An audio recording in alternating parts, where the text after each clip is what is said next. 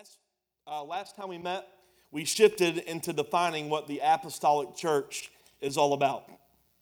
And one thing we specifically talked about was a clear mandate for the apostolic church that a fivefold team is given to help the church to grow. And we have talked about what the fivefold ministry is a lot, and we're not going to really, we've talked about fivefold ministry a lot, um, but we're not just going to keep talking about fivefold ministry. We're going to dive into how the whole thing looks, how it starts working together. Um, a fivefold team is given to help the church grow, um, but it's centered around one mission. Now, the fivefold team is the apostle, the prophet, the teacher, uh, the pastor, and the evangelist. God gives those five gifts for the equipping of the people of the house so that the people can be invested in, so that the people can grow in their gifts for the accomplishing of the purpose of the mission of the apostolic house for the region, for the area, for the ministries and calling and purpose of the people that are in this apostolic house, okay? The, there's an influence, this, this, is the, this is the mission. There is an influence of an apostle with a vision and a team around the apostle to grow the body to full maturity so that we can go and influence a society for the kingdom of God. It is for one purpose to influence a society, not for society to influence us. And I, I, I, began to really think about this week about the church as a whole, and there's so many houses of worship that are influenced by culture. And it's, sometimes it's not so much a horrible thing to have um, to, to be culturally relevant, but there's a fine line of being relevant to the culture and uh, not being d- distinguished from the culture.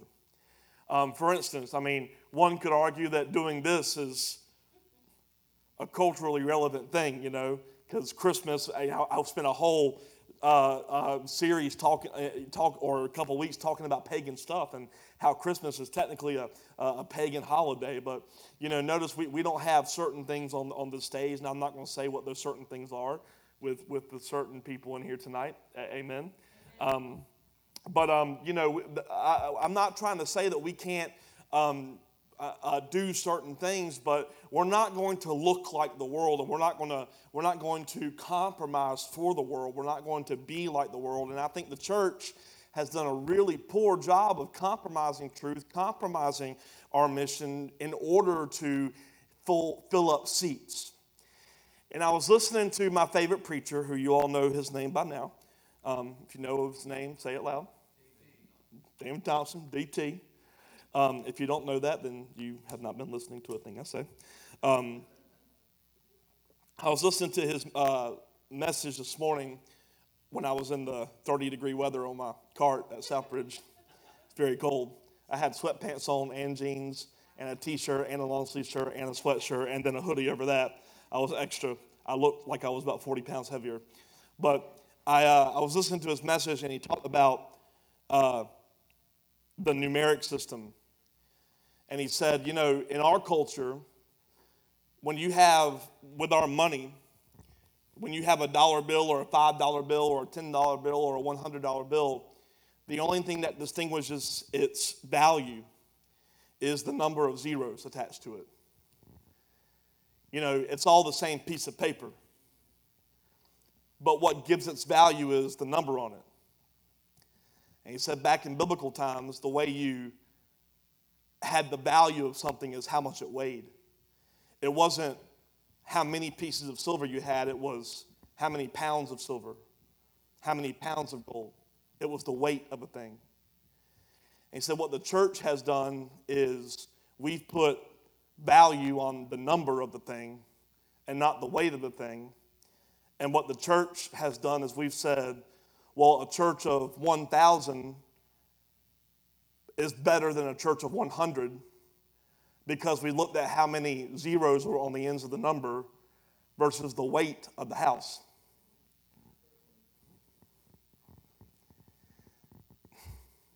That, that really got me thinking about a lot of things.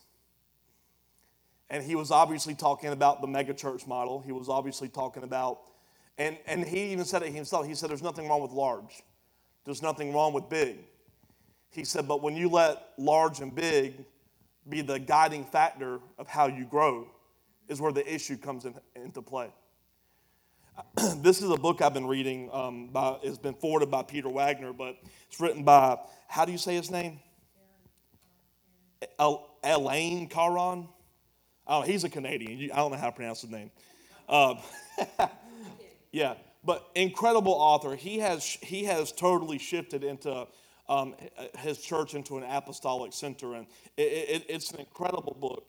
Um, and if you want to buy it, um, please take a photo of it, buy the book, read it. I've been doing a lot of. I'm gonna read some stuff out of it today, and I've seen some stuff on YouTube with an interview with him. But um, he uh, he was talking about a lot of the different things with churches and, and, and the whole weight of ministry and mega churches and things. And he, and he says in the book, there's nothing wrong with understanding that in order to transform society, we need people. There's, we don't need to be afraid of the idea that we have to grow. But to compromise who we are in our mission in order to grow, you're shifting from the understanding that growth is not let's compromise who we are to fill seats. It's the weight of the substance of the house is what will transform the culture and transform society. And that weight is what will bring people into the house and bring people to, and that, that will increase the number, if you will, so that we have a larger influence. But what's happened is we've gone after the larger number to have the larger influence, but it has no weight of glory. Therefore, it does not transform the culture. So, what you have is you have large ministries who do great outreach projects, but nothing's changing. You ever notice that? You have mega churches, but the city's still falling apart. But thank God they gave millions of dollars to the charities. And we've even fallen into that as a house for the past almost seven years now. Like one, now I'm really proud of some, some things we've done. This year alone, we've almost given around $50,000 $50, to outreach alone this year. That's big for us. That's a big year. We've brought in almost half a million dollars this year. That's a, that's a lot of money for a church of our size. I don't know if you know that, but that's, that's big. But what are we changing? That, that's a question we're going to have to really talk about moving forward. Do we celebrate how much we gave if we're not changing the culture? Or do we invest that into changing some things here and getting us weightier so that we can change the culture? Because we think, oh, we gave to, you know, Toys for Tots and we gave, we got gifts for Christmas, and all those things are good things. And in fact, um, we're going to have an opportunity tonight about helping a family out, correct? Is that maybe? Well, we'll talk about it. We'll talk about it. I'm all about helping people. I don't want you to get the wrong idea. We're going to sow into ministry. I've always talked about how our houses, if we're going to believe in the idea of tithe, we're going to tithe 10% of our budget out. I don't want to, I don't, I don't want you to hear me wrong. But we don't need to celebrate we're just partnering with ministries and giving if there's not a weight to it that's transforming things. Are you hearing me? And we think that a house with a thousand versus a hundred is going to do more because of the zeros attached to it. But what we need to understand is the weight of the house is what's going to transform a culture. Anybody got any thoughts on that before I move on? You, you got something. You got something. Here, it's, it's recorded, so I won't. Um, the, weight brings the transformation. Weight is substance. And, and without the, you know, because otherwise it's just superficial. So you can have a whole bunch of people doing a whole bunch of superficial things, thinking that they're doing something great. But when you have a smaller, you can have a smaller group of people who are doing some substance, which is the weight. And then you see the change. Anybody else got any thoughts on that? It's weight. It's not how big we're getting, it's how heavy are we? The weight of glory, right? God is so big that we cannot put a, uh, a, a figure on how endless he is. But what he does tell us to measure is going from glory to glory, the weight of his presence. That's the measuring tool, right? I was talking to someone this week and they drove by the church and they noticed there were so many cars in the parking lot. And they noticed, I don't know if they looked in the window or not, but if you came this weekend, it was pretty packed in here. And they said, How many people y'all have? And my first response, I wanted to say, Well, why didn't you walk in to find out? But I was proud to finally say, I don't know, we've stopped counting. I, I can't wait to have a conversation with Leah about our annual report for 2021 because we've been always talking about, we always put a number on how many people has been ten, attending the worship gathering. This year, I don't know, we're not going to be able to report that number. I'm excited about that. That may be weird, but we've stopped counting the number of people, and what we are able to count is the weight of the evidence of the presence of God in this house. Because we may have more, we, have may, we may have more people, we may have less people. I don't know the answer to that. But what I do see is more people starting to walk in their authority as children of God. You know, for instance, like George Dennis, he's been coming to church here almost seven years. And within the last two months this has been the first time he's, he's held a microphone on the stage to address a crowd, right? You know, even I'd hate to put you on the spot, but Taylor has, has, been, has come up here twice and has given words in church, right? And she's always had the word, but she's never come up here to, to do it to the congregation, you know, right? Blaze, 17 year old, he got the loudest shout ever at Relentless. And I've been talking to y'all for like, you know, 400 services, you know? And it's just really, I, I see the presence of God really starting to tra- transform. So it, it's the measuring tool is changing. Um, is this making sense? And that excites me because, you know, I, I go to the coffee shop still and I hear pastors talk, and pastors always ask the same thing How are your services? And then the follow up question is always the same How many people are coming? And they can tell me, and I can always say, I don't know. I say, all I know is, all I know is we don't skip rows and we don't have any seats left.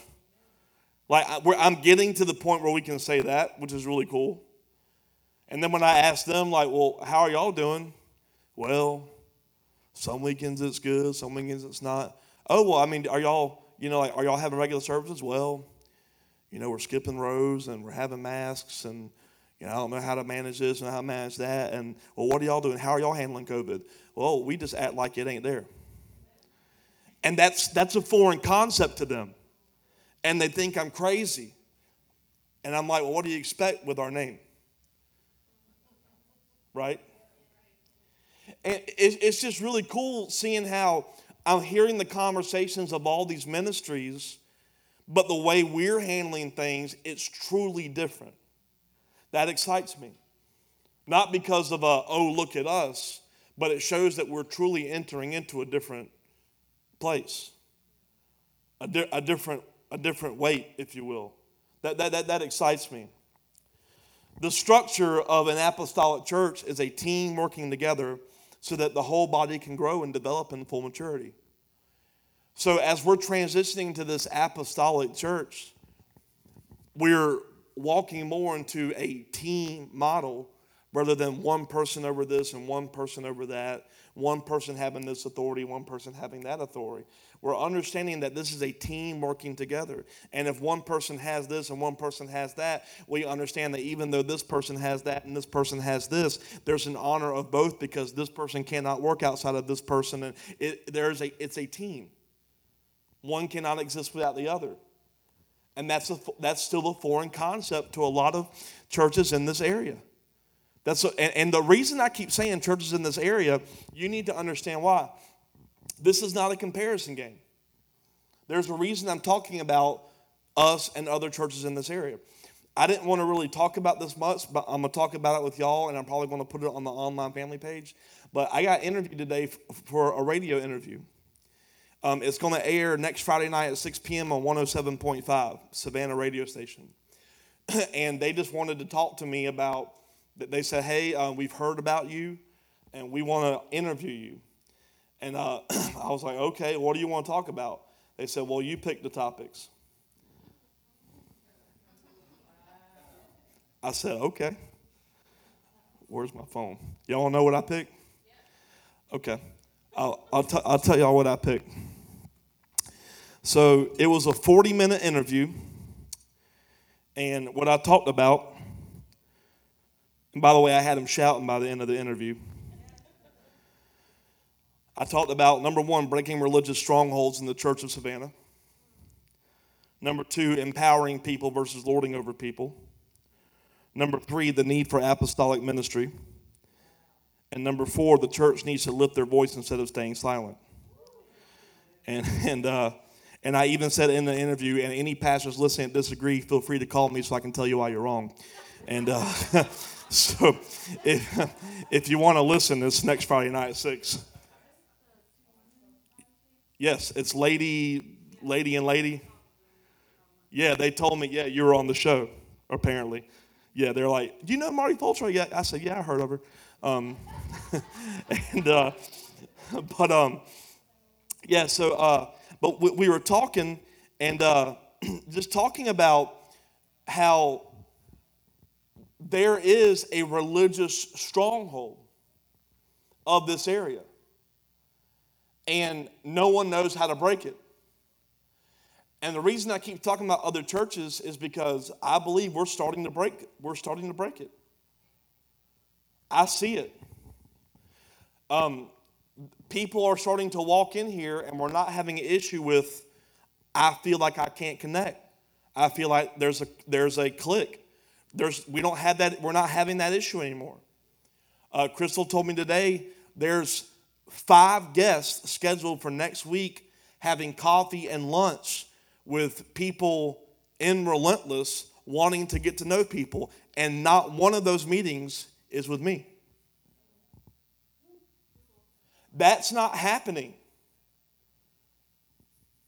It, and not one of them has requested a meeting with me. Now, some pastors will cry about that. And that may seem trivial to some of you, because we're doing a very good job building a culture that that's normal here, but that's not normal. Everyone wants the pastor, but for some reason, people ain't looking for that here anymore. There's a lot of strongholds being broken. We are starting to walk into something very different, and we should all feel honored that we're a part of this. There's something very exciting going on here. And let me tell you, when I get commissioned under Dutch Sheets this weekend, there's going to be a different oil flowing into this house. I believe it 100%. And there's going to be an increase. I'm, I'm, there, there's, there's stuff happening in this house. And it's exciting. Now, the second part of last week's review is shifting into the apostolic model. Because one thing we've done well, and I've kind of hit on it, is we've developed a family culture, and we're still developing that. Family intimacy, doing life together, not just seeing each other on weekends, but we're actually forming community. Like I'm finding out that people are having dinner at each other's houses and watching football together, and that I'm not invited. And like I'm finding out that people are actually doing life together. You know, not not just the same people, but new people doing life together, like communities forming, families forming. And that's something that's um, good for Relentless, but that's something the church as a whole has gotten over the probably the past 20 years, um, or 30 years, or 40 years. It spearheaded with um, when Rick Warren wrote the purpose driven uh, life and did the whole small group model, right? It was a whole reintroduction to family, family and small group ministry, okay? Now, I, am I'm, I'm not a big fan of the purpose driven uh, life, so don't get me wrong. We're not ad- adopting that. I'm never going to adopt that. Um, I'm not a big Rick Warren fan anymore. If you want to know why, we'll have a private conversation. But um, the past 20 or 30, 40 years, people have been understanding the need for community, the need for family. But where the church has not been entering in is what happened between Acts 2 when they were developing family and community and communion and seeing healings and seeing miracles, between Acts 2 and then what happened in Acts 13. And that's where we've got to start shifting to eventually. And this is what happened in Acts 13. A new dynamic was introduced to the church. Leaders was, were sent from the church at Antioch. It was Saul, which is the Apostle Paul, and Barnabas. They were sent from the church at Antioch after the Holy Spirit directed the leaders to lay hands on them and send them into ministry work. And they started planting churches and doing ministry all over. Started planting apostolic centers and started planting church and planting pastoral churches. We're going to get into that these next few weeks. Um, it's very interesting how um, if you see the dynamics throughout throughout Acts. But there was a shift from just community to build up and send, equip and send. Getting obsessed with sending people into their purpose rather than just maintaining people in the house.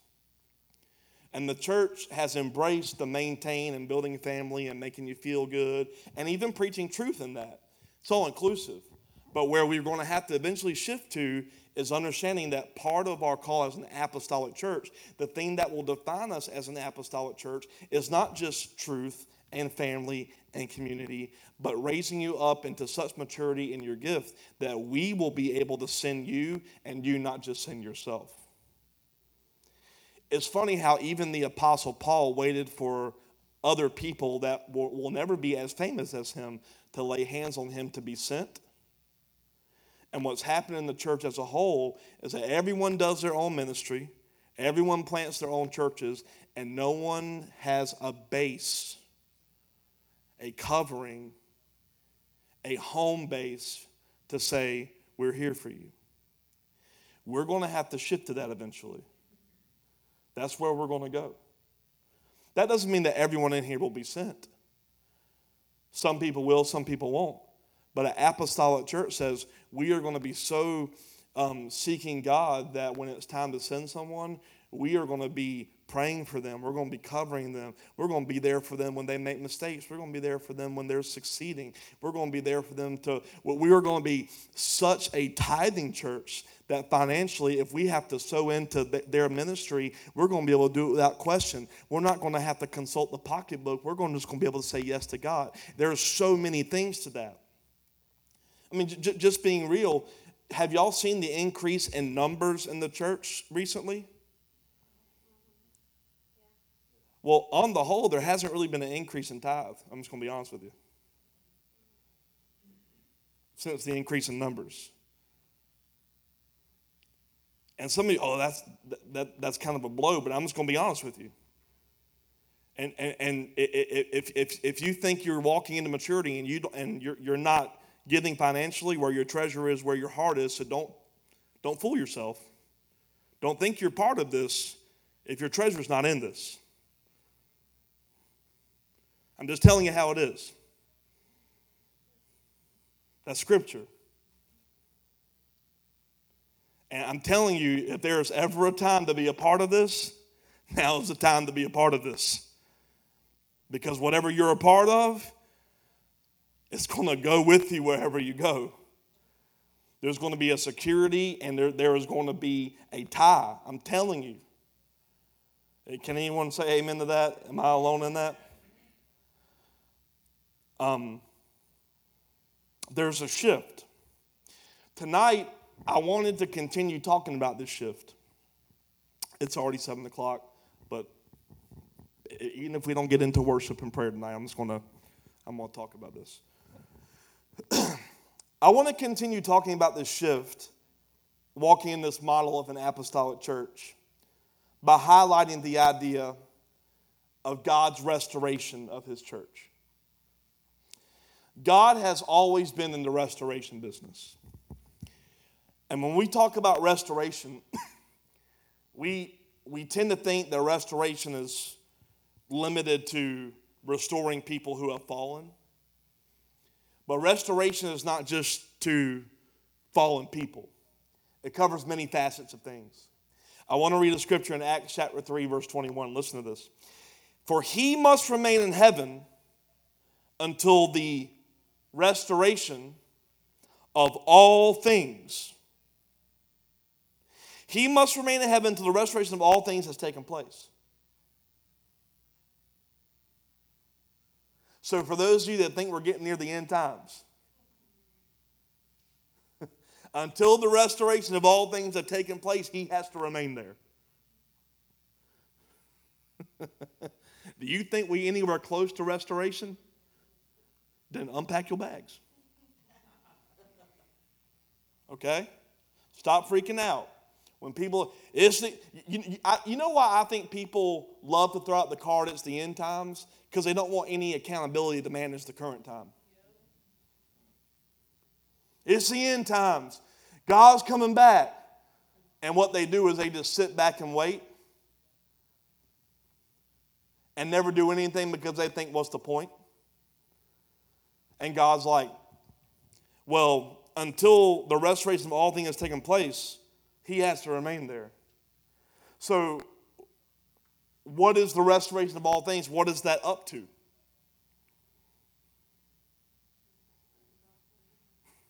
Who is it up to? Who is it up to? Fulfilling everything that God said a long ago through the holy prophets. I don't know how much clearer we can get. We spend so much time on coursework and books and books and books on end time theology, and God lays it out pretty clear.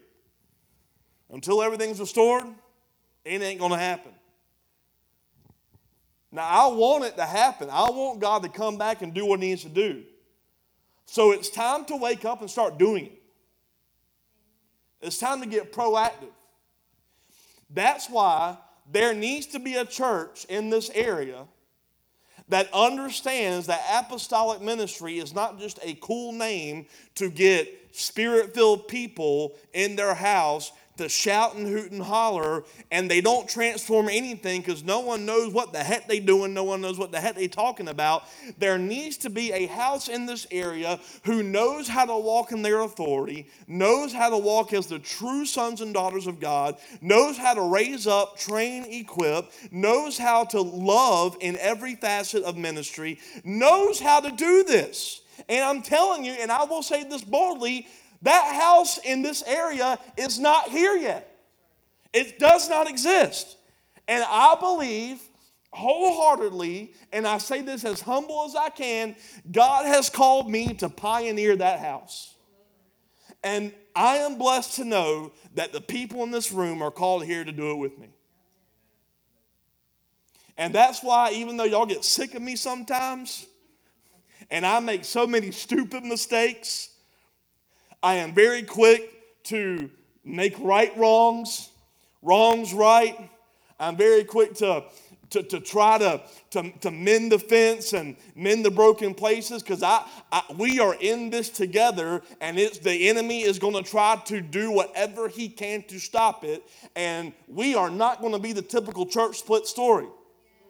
We are going to be the one to pioneer and we're going to set sail and we're going to go straight through this crap called religion.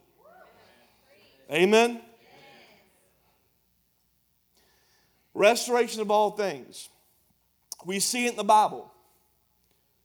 Jesus had to redeem what the first Adam lost. That's why Jesus is called the second Adam. He had to deal with original sin. He had to deal with it. He had to redeem authority from Satan. He had to crush the head of the serpent. He had to redeem the authority that Satan took into, the, uh, in, into himself. And he had to re- redeem the, the keys of the kingdom and, and take it from the gates of hell and redeem what was lost. He had to redeem. That's why Jesus was called the second Adam.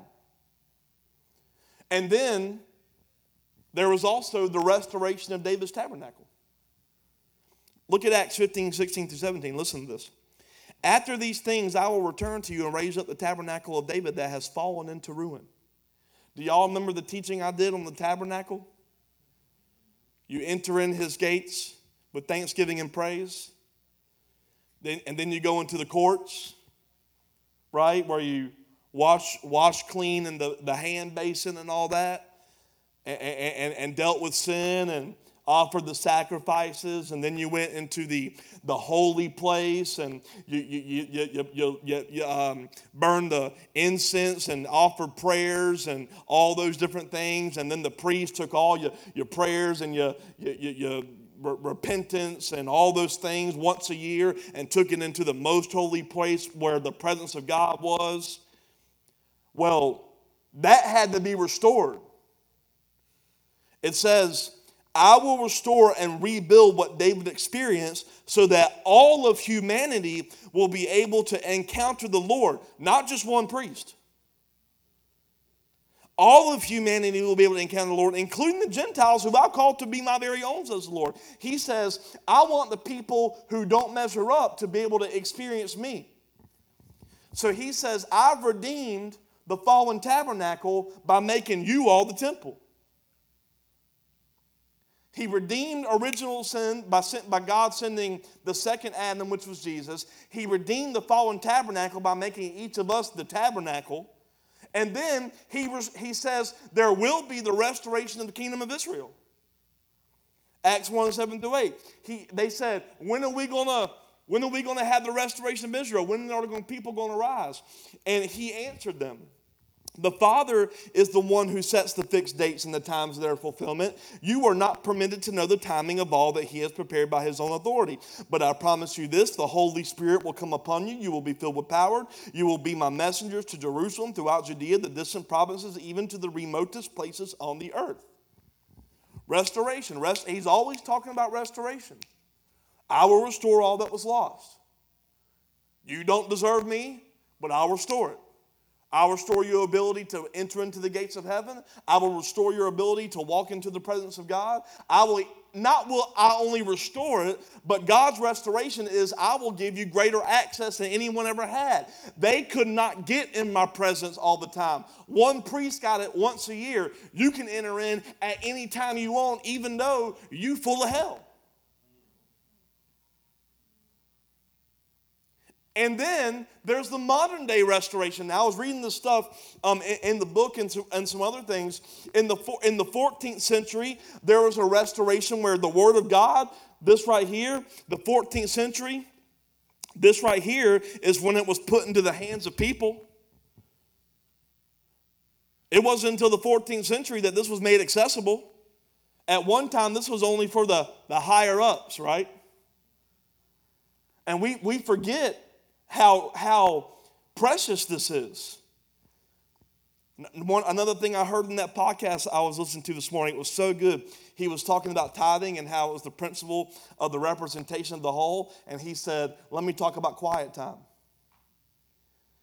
He said, What Christians do is we compartmentalize and we say, I did my quiet time so I could get my 15 minutes in with God. And he said, No, what your quiet time is, it's like your tithe. What does a tithe do? It's not, I'll give God 10 and then I do what I want with my 90. It's, I set my 10% apart to represent the consecration of the whole. And he said, What your quiet time does is he said, it's a consecration of the entirety of your day. Your 10 minutes you set apart in the morning consecrates the entire day to where it's not let me get in the presence for 15 minutes. It's now that I have given God a representation of 10 minutes of my day, now the entire day is in the presence of God. And then you wonder why at, you're, in the, you're in your office and all of a sudden you're overwhelmed with a tear because it's not I have to go get in the presence of God. It's because you've set aside time, you are in.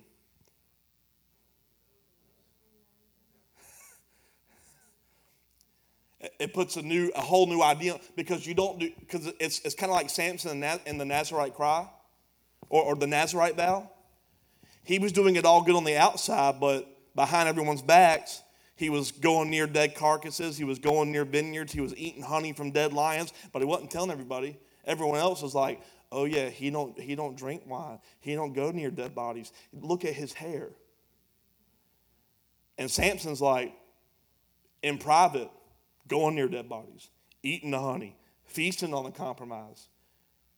And what we do is, oh, I do my quiet time and nothing about your days in the presence because you don't understand that it's not compartmentalize my life.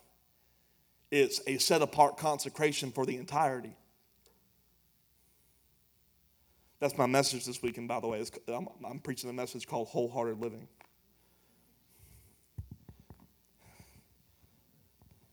I don't know. I thought that was powerful. Maybe, maybe, y'all, maybe y'all didn't. I don't know. the keys of the kingdom.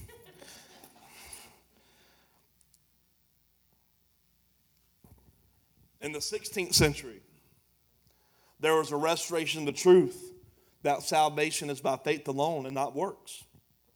It's not that you got to do a certain thing to get salvation. You know, the issue was the Catholic Church. You better, you better light your candles and get your beads, right? Say your prayers, right? 20th century has been the restoration of the baptism of the Holy Spirit that there's actually gifts for the modern day. In the last hundred years, we've started, to, we've started to see a restoration of the fivefold ministry. Pastors have been introduced, obviously, but we've started to see evangelists rise up. We've started to see teachers rise up. We're starting to see prophets rise up, which that's which is funny. We've accepted the idea of the prophet because everyone in the church is talking about our, what, what are they going to do with the prophets if uh, Trump doesn't get elected and Biden does. Are they false? Are they not? Everyone's talking about prophets now. So trust me, they've been received. And now there's, y'all hearing what I'm saying? And now there's an introduction of the apostle. So in the last 100 years, the fivefold ministry has begun to be restored. Why am I pointing all this out? Because we are entering into a partnership as walking as an apostolic church with God's intent for the restoration of all things. My message this past weekend, what was it? What was it called? Y'all remember? Pick, pick your path. We have two options. We can p- pick our path to be a church like everyone else who maintains people, or we can partner with the restoration of all things. We can stay in Acts 2 or we can walk out what they experienced. Acts 2 became, 30 years later, ascending apostolic center. They didn't just stay a community who received and kept here. They sent, they changed the community. The, what is the vision for this house, right? Smaller communities all around. You know how that happens? we build up people here. And I, have been getting a lot of passionate requests lately from people. I, got, I, I want to I wanna do this ministry and I want to do that ministry and I want to do this and let's help this and let's help that. And I'm learning that I'm having to say no more because I'm understanding now is not the time to do all that. Now is the time to build you and equip you it's, a, it's going to be a waste of my time. Not, not a waste of my time. There's, there are certain things that we can do. There are certain things that we're already doing. But I think one of the biggest strongholds of the church is the trap of busyness. try to get in our hands in way too many wells without understanding how to currently steward the well we're in. I can tell you, 20, I've been asking God, what is 2021 going to be all about? That's everyone's question. And I've heard a lot of different pastors of, are we going to do this? Are we going to do that? Are we going to do that? And we're managing COVID. And I'm like, man, y'all wasting time managing COVID. Hey, we, we, we figured that out in June. Amen. And uh, this is, I, I really, it's really simple for us. Build up leaders. What if I'm not a leader? You are. Everyone's called to lead something. Whether it's how to lead better households or how to lead in the, the organization of Relentless or how to lead a specific ministry you're called to or how to lead in the gifting. It's just called to, be, it's called to build up leaders. That's what 2021 is going to be all about. How to walk as the sons and daughters of the living God. That, that, that's why. It's a partnership in the restoration of the apostolic church. Is this making sense? I want to read from this book. It's only 720, but I think I'm just going to read just this little section, and then we're going to stop. And,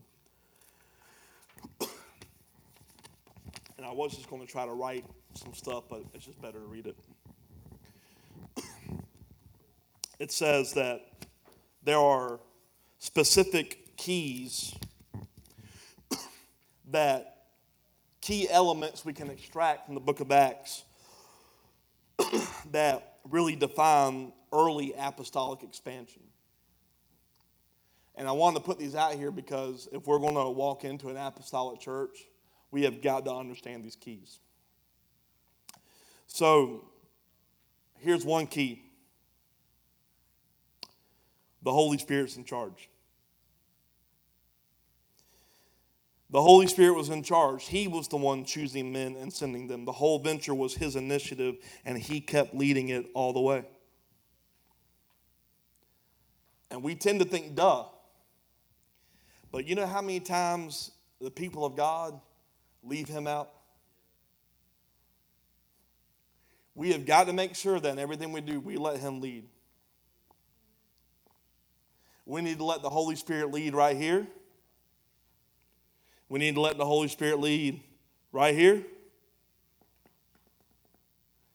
We need to let the Holy Spirit lead right here, up there. We need to let the Holy Spirit lead in every single thing we do. We need to let the Holy Spirit lead in how we talk about issues and how we handle issues. We need to let the Holy Spirit lead when going into new ventures when establishing new things and new systems and taking away and adding, we need to make sure that the Holy Spirit is the one who's in charge. You know what that means? We pray about everything. That, that, that don't mean we, we pray because we're scared. When He gives us an answer, we need to go for it. Because I think that's an issue in the church too. We, we get an answer, but we keep praying about the answer. we get an answer, we're going to go because we're relentless. But everything's got to be Holy Spirit's in charge. And let me just say this Holy Spirit was in charge, but it took them coming into agreement because the Holy Spirit said, lay hands. And you know what? It's, the Holy Spirit didn't make them lay hands, they laid their hands. So Holy Spirit leads, and then we have to follow up with an action. Three, a chosen man was a key element. there was Paul, a man who stood out among all the others. He's the key apostolic figure in that story. He went from city to city, from region to region, preaching the good news and making disciples among both Jews and Gentiles. He saw healings and miracles, faced resistance, persecution, portrayed a joyful perseverance that still inspires us 2,000 years later. Chosen man for the apostolic house. I believe I'm that person for this house. But that comes with something. there, there's going to there is going to be tremendous warfare as we move forward. And we've got to be so unified that I don't have to question whether or not we in this together. And you've got to be okay with coming to me with your concerns, and I've got to be okay with coming to you with mine, knowing that we are iron sharpening iron. What was the topic that I talked about in the radio? Empowering, not lording. Me, as the person that God has put over this house, is not to lord over you. If, if God has put me as an apostolic person here, remember, we're not using titles here, we made that clear. The scripture says that the church is built on the foundation of apostles and prophets. Well, you walk on a foundation and you see what's built on top of it. You don't see the foundation much, right? So, trust me, my, my vision is to become a place where I am the most unseen thing here. So, I want you to always remember that and trust me that that is the goal, that is the vision. But, we, but I've got to have you helping me get there, right? Because my heart is not to grow me. My heart's to grow you. But to grow you, I've got to, I've got to grow me in Him. That's why I'm going to Mississippi in, this weekend, because I know I've got to get to an alignment that's going to grow me. I'm going to be honest with you, there's some things that are going to push me in this alignment. They're, they're asking me, like, so I was talk, telling Kathy this. They've been doing these prayers and all this thing, and I beat myself up for it all day. They asked me to be one of the key people praying for what was the city, Pencil uh, or New Jersey or New where was it last night? Last night, Philadelphia. Philadelphia. No, but that's not where they wanted you to pray. They wanted you to pray for Georgia. Every state had three minutes and would decree the series of declarations starting at midnight. Yeah. Going till three AM, and state of Georgia was at twelve thirty-nine, and they wanted you to be a prayer for that. So they wanted me to be one of the, the prayer people in, in, the, in the NEI for Georgia, and because it was at 12:30, I said no. Why? It ain't a tough question, y'all. It ain't super spiritual. So I, I, I'm, I'm going to have to make some changes so that I can so that I can walk into some different things. I'm going to have to push myself. I, I I mean, like really. I, I'm going to have to. I'm going to have to stretch myself in some areas to be available in some other areas. Go ahead. Yeah.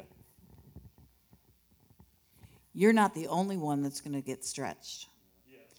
Everybody is going to be stretched. Because when you start walking towards your destiny, there is that stretching. And when you are walking in an apostolic environment, the stretching is necessary for the growth. Which brings me to the next key element apostolic teams. Teams, teams, teams, teams, teams, teams, teams, teams, teams, teams, teams, teams, teams, teams. Paul very rarely worked by himself. So just keep me accountable. You ever see me try to do something by myself? I want you to just look at me and go, teams, teams, teams, teams, teams, teams, teams. Most of the time, we see him with companions. For his first trip, he left with Barnabas and John. For his second trip, with Silas. and, and soon added Timothy. Sometime after that, Luke joined the team. um, by this third trip, we see quite an increase in the size of the apostolic team. Acts, Acts chapter 20, verses 4 through 6. He was accompanied by Sopater, son of Pyrrhus from Berea, Aristarchus and Secundus from Thessalonica, Gaius from Derbe, Timothy also, and Tychicus and Trophimus from the province of Asia. These men went on ahead and waited for us at Troas, but we sailed from Philippi after the feast of unleavened bread. Five days later, um, join the others at Troas where we stayed seven days. Not only were there more and more people, but we also see them being dispatched to different places with different itineraries and schedules before they eventually re- reunited later along the way. We could add people like Priscilla and Aquila to the list as well. They travel with Paul only occasionally, but could nonetheless be counted as part of this team. In fact, as the work developed, it could be more accurate to speak of the apostolic teams, plural, rather than just one team. The composition of the apostolic teams included a variety of gifts. Paul was the leader, but there were other apostles like Timothy and Titus. Let me get that straight. Just because I may be the apostolic leader does not mean there's only going to be one apostle in this house. Multiple, multiple, multiple. We're not going to get into this culture of one of. And if anyone ever says, Well, I'm the set person, I'm going to humble you real quick.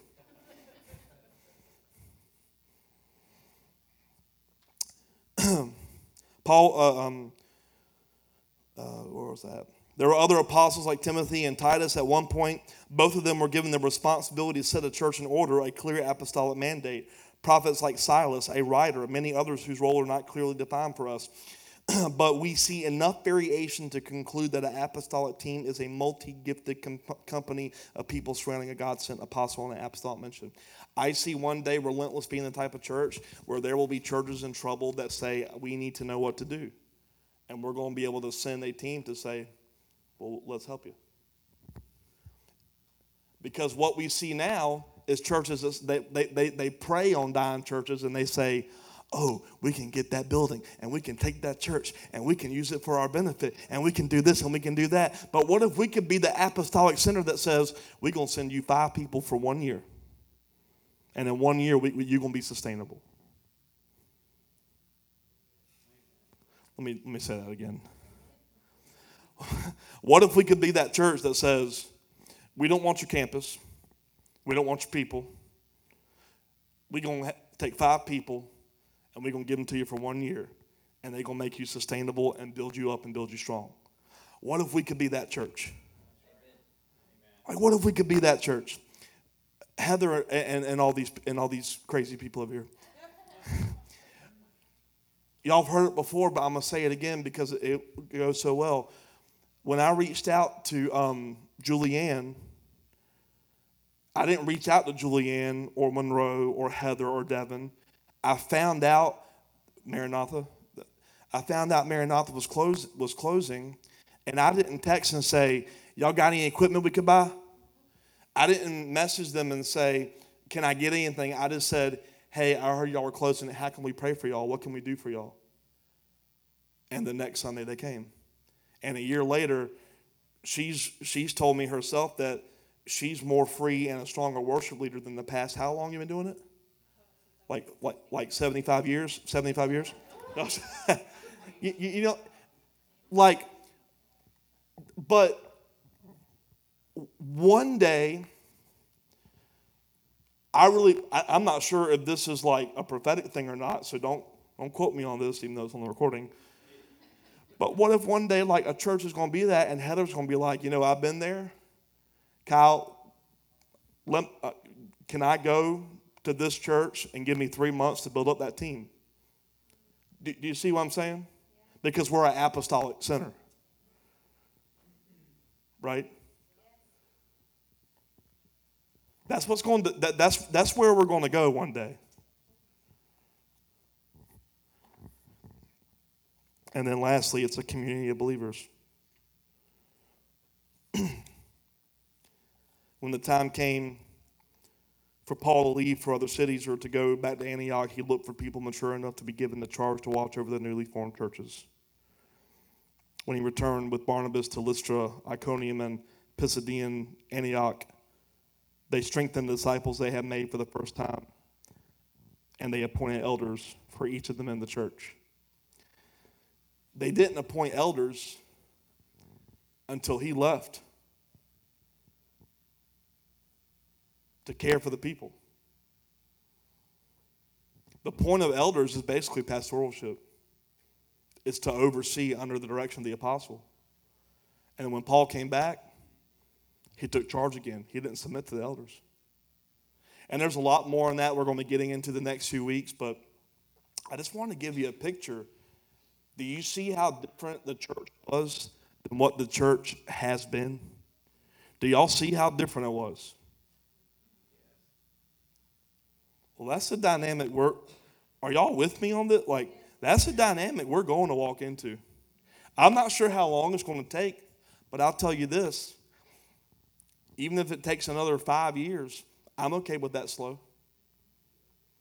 Because you know what slow means? Maturity, pure growth. Y'all want to go there too? Amen. Well, that's all I got for. You want to add, yeah? Hold, hold it close.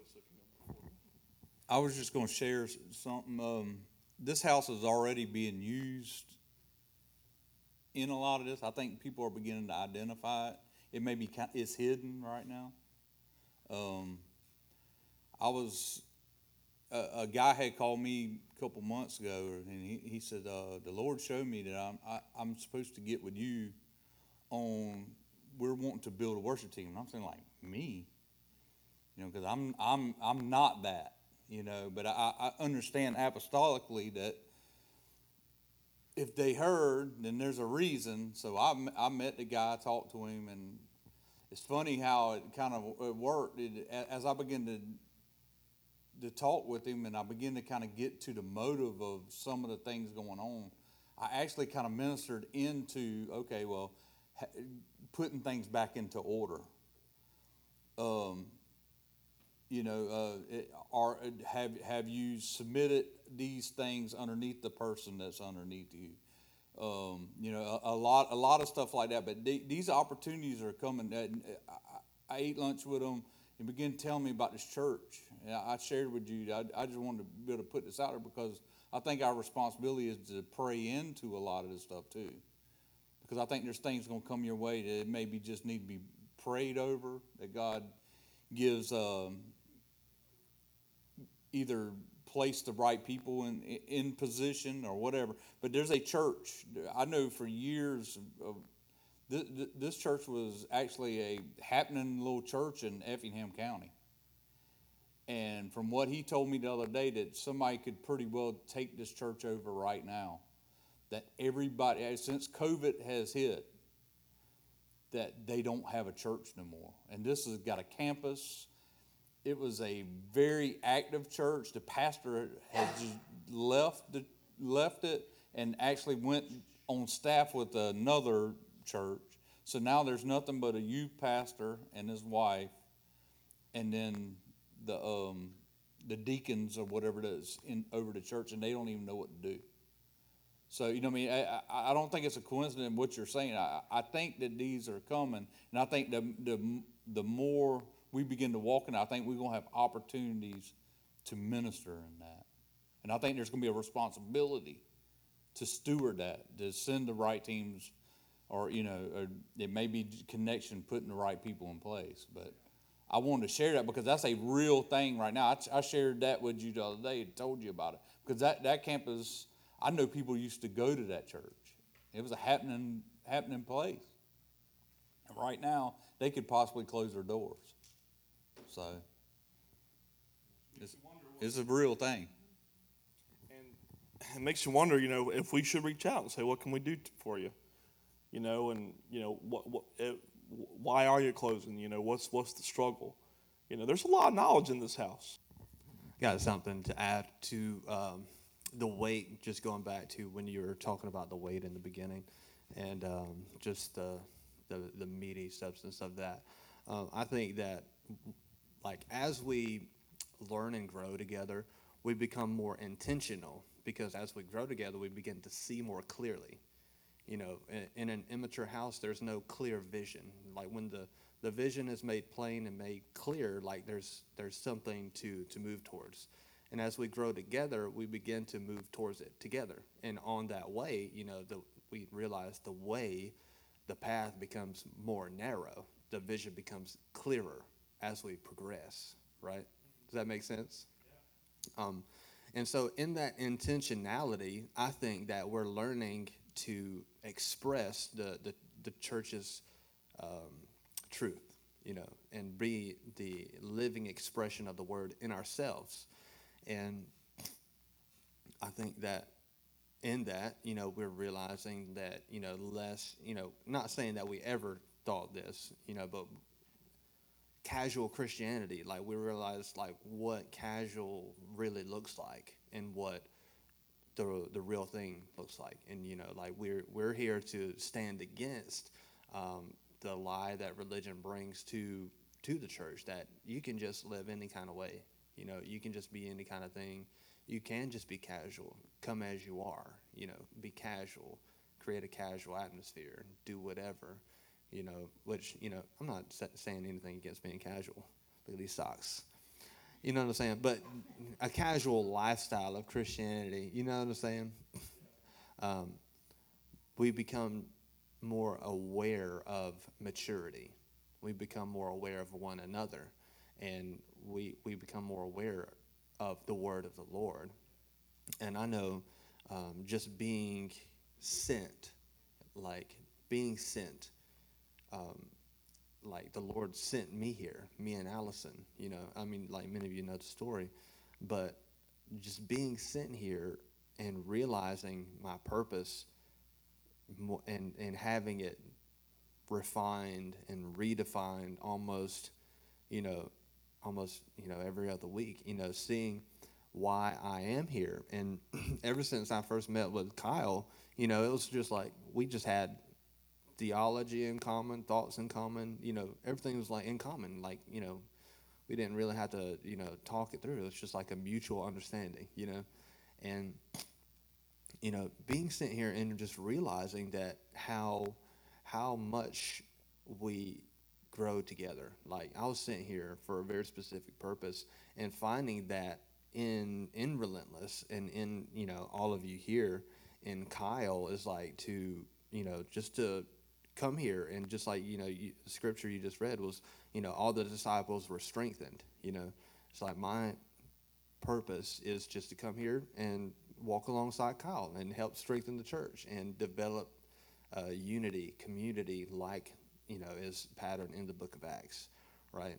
And I think too in developing leaders, you know, um, God's not gonna send you out as His prophet or such and such or evangelist or teacher if you don't know your identity as a son or daughter. You know.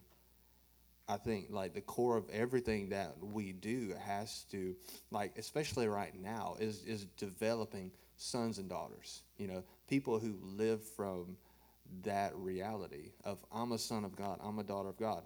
But what is that? And def, like truly defining it because when you're born again, you're born again into a new nature. So what what is the you know what is that new nature? How does that contrast against the nature we're used to? the nature of the world and, and, the things in the world, you know, the things in the world try to put pressure on us and cause us to conform to it. But, you know, we have the Holy Spirit who's conforming us to the image and likeness of Jesus, you know? And just developing sons and daughters and thinking and living from that knowledge and that truth is like you, you won't ever be shaken. But if, if you're, you're born again and you come and you just get you just get prophesied to, oh, you're a prophet to the nations, and you're just living from that, like you're to stumble real quick because you're not able to handle that kind of thing yet because you don't know that you're a son.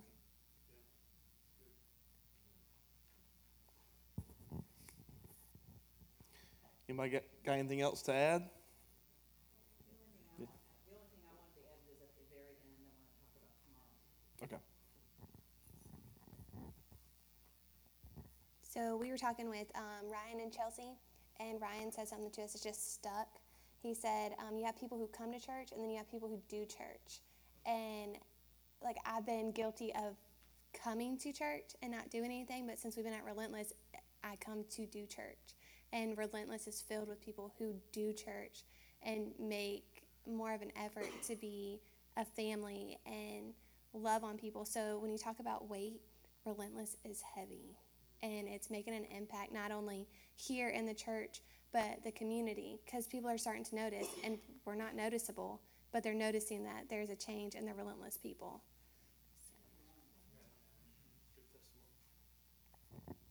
Amen.